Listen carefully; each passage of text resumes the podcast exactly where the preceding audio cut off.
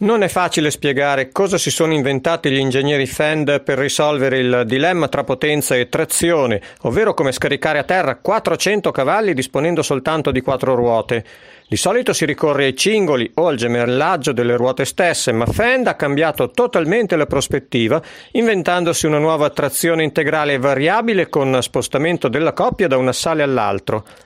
Siccome sul 942 ci sono due trasmissioni, la coppia arriva agli assali grazie a due uscite diverse e a un motore idraulico aggiuntivo per le ruote anteriori. Non c'è più quindi alcun legame fisso tra gli assali e questo permette al 942 di avere più coppie laddove ce n'è bisogno.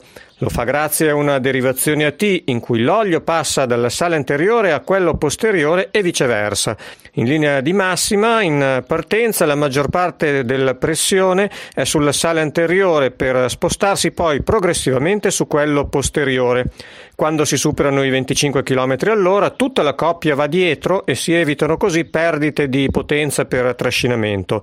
Al contrario, in curva e a bassa velocità, la priorità va alle ruote anteriori e in questo modo si riduce anche il raggio di svolta.